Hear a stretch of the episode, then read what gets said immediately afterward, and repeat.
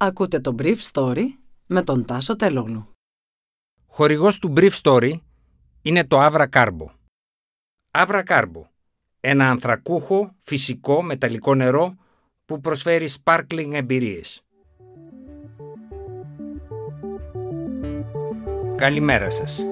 Σήμερα είναι Δευτέρα 11 Οκτωβρίου 2021 και θα ήθελα να μοιραστώ μαζί σας αυτά τα θέματα που μου έκαναν εντύπωση.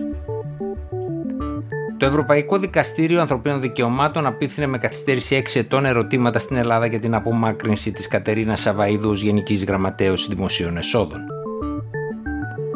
Ο ταλαντούχος κ. Κούρτς. Το σύστημα της Αυστρίας. 19 εκατομμύρια στον τύπο με κριτήρια και 200 εκατομμύρια με κρατική διαφήμιση χωρίς κριτήρια. Στις 4 Οκτωβρίου 2021 το πρώτο τμήμα του Ευρωπαϊκού Δικαστηρίου των Δικαιωμάτων του Ανθρώπου δημοσίευσε έγγραφό του με το οποίο ρωτάει την ελληνική κυβέρνηση αν παραβιάστηκε το τεκμήριο της αθωότητας της πρώην Γενικής Γραμματέως Δημοσίων Εσόδων δικηγόρου Κατερίνα Σαβαίδου όταν απομακρύνθηκε από τη θέση της με απόφαση του Υπουργικού Συμβουλίου στις 22 Οκτωβρίου 2015 μετά την νίκη του ΣΥΡΙΖΑ στις δεύτερες εκλογές εκείνου του χρόνου ένα μήνα νωρίτερα. Το δικαστήριο για να τεκμηριώσει το ερώτημά του επικαλείται δήλωση της τότε κυβερνητικής εκπροσώπου κυρίας Όλγας Γεροβασίλη αμέσως μετά τη συνεδρίαση του Υπουργικού Συμβουλίου, τον ΣΥΡΙΖΑΝΕΛ, που είχε αποφασίσει την αποπομπή της. Το Υπουργικό Συμβούλιο, είχε πει η κυρία Γεροβασίλη, ομοφόνος έκανε αποδεκτή την εισήγηση του Υπουργού Οικονομικών για να παυθεί η κυρία Σαβαίδου.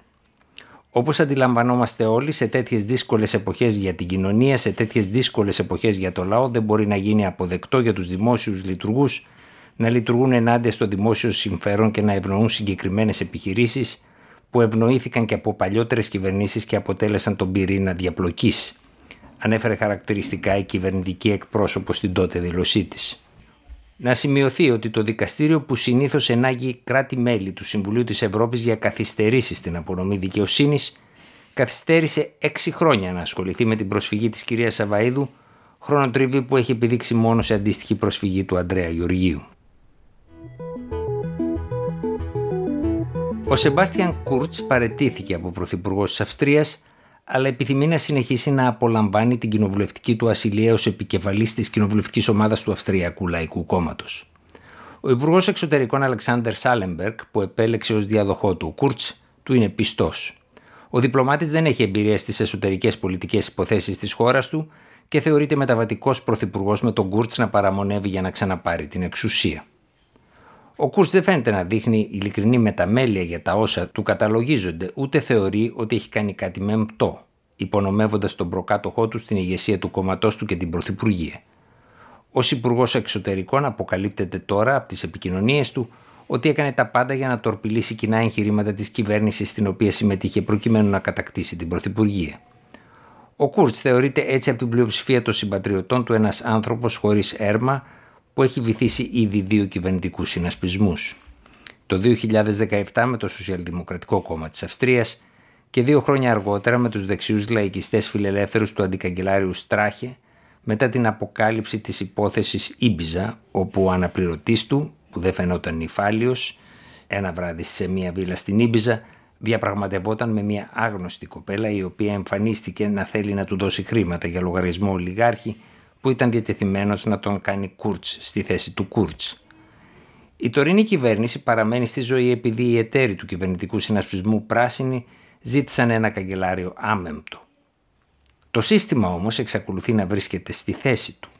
Και το σύστημα αυτό λέει ότι 9 εκατομμύρια ευρώ διανέμονται στην Αυστρία με σαφή κριτήρια στον τύπο και τα μέσα μαζικής ενημέρωσης για την υποστήριξη των ανταποκριτών και άλλες παρόμοιες δαπάνες. Πέρσι δόθηκαν άλλα 9,7 εκατομμύρια στα μέσα για την αντιμετώπιση της πανδημίας. Άλλα 200 εκατομμύρια ωστόσο δίνονται σε κρατική διαφήμιση και τα 100 από αυτά πάνε στις εφημερίδες ταμπλόιτ. Οι εφημερίδες παίρνουν κρατική διαφήμιση για να διαφημίζουν την κυβέρνηση. Ο Κούρτς δεν βλέπει κάτι περίεργο σε αυτό και μάλλον ούτε οι εισαγγελείς που θεωρούν προβληματική μόνο την πληρωμή δημοσκοπήσεων με κρατική διαφήμιση. Ο Όμιλος Αυστρία, για παράδειγμα, οι υπεύθυνοι του οποίου είναι συγκατηγορούμενοι του Κούρτ στην υπόθεση αυτή, κατηγορείται ότι πήρε 1,1 εκατομμύριο ευρώ από την κρατική εταιρεία συμμετοχών που έλυνε και έδινε ο στενός συνεργάτης του Κουρτ Σμιτ επίσης κατηγορούμενος. Ελπίζω ότι υπήρξε μια ανταπόδοση σε αυτά τα λεφτά, δηλαδή ένας τρόπος κάλυψης που να εξηγεί γιατί δόθηκαν τα λεφτά για την κρατική διαφήμιση, είπε ο Κουρτ στο δεύτερο κανάλι της Αυστριακής τηλεόρασης και εξαιτίας αυτής της φράσης αναγκάστηκε να πάει στο σπίτι του. Για την ώρα. Δεν είναι η πρώτη φορά που ξεσπά μια παρόμοια υπόθεση στην Αυστρία. Πριν από 10 χρόνια η εισαγγελία της Βιέννης έκανε έρευνα κατά του τότε Υπουργού Υποδομών Βέρνερ Φάιμαν, που αργότερα έγινε καγκελάριος του Σοσιαλδημοκρατικού Κόμματος για τον τρόπο με τον οποίο χρησιμοποιούσε την κρατική διαφήμιση. Η υπόθεση αφορούσε τότε την κρατική εταιρεία αυτοκινητοδρόμων Asfinag που πλήρωνε το ταμπλόιτ Kronenzeitung. Το 2012 η εισαγγελία της Βιέννης έβαλε την υπόθεση αυτή στο αρχείο. Δύο τουλάχιστον δημοσιογράφοι είχαν καταγγείλει το καλοκαίρι πριν από την έφοδο της εισαγγελίας το σύστημα των διαφημίσεων όχι μόνο του κράτους αλλά και επιχειρήσεων που βρίσκονται κοντά στο αντιπολιτευόμενο Σοσιαλδημοκρατικό Κόμμα της Αυστρίας λέγοντας ότι αποτελούν μοχλό για την ευθυγράμμιση του τύπου με εκείνους που πληρώνουν τις διαφημίσεις.